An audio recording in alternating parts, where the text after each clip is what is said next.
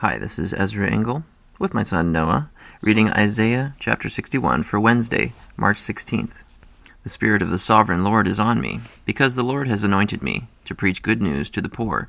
He has sent me to bind up the broken-hearted, to proclaim freedom for the captives, and release from darkness for the prisoners, to proclaim the year of the Lord's favor, and the day of vengeance of our God, to comfort all who mourn, and provide for those who grieve in Zion to bestow on them a crown of beauty instead of ashes, the oil of gladness instead of mourning, and a garment of praise instead of a spirit of despair.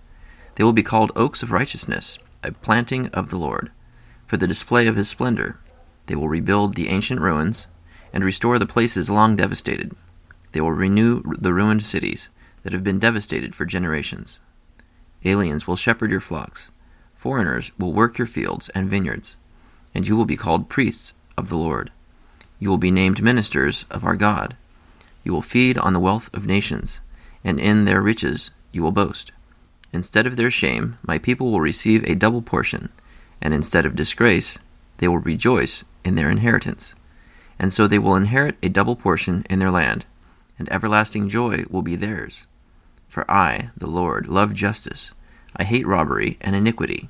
In my faithfulness I will reward them and make an everlasting covenant with them.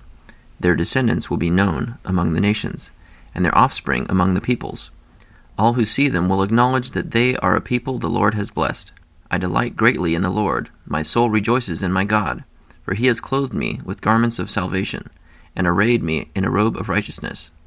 As a bridegroom adorns his head like a priest, and as a bride adorns herself with her jewels.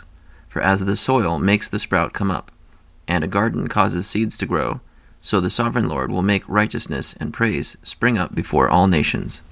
Isaiah chapter 61.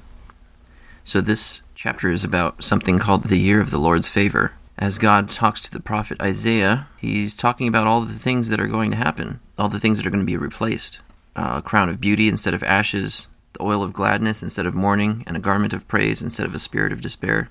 All these things are to show what a stark difference it's going to be because they have the Lord's favor. And I pray that I and those I love also have the Lord's favor because that sounds like a good thing to have. Do you have any questions, Noah? Not really. Okay. Thank you for listening to The Voice.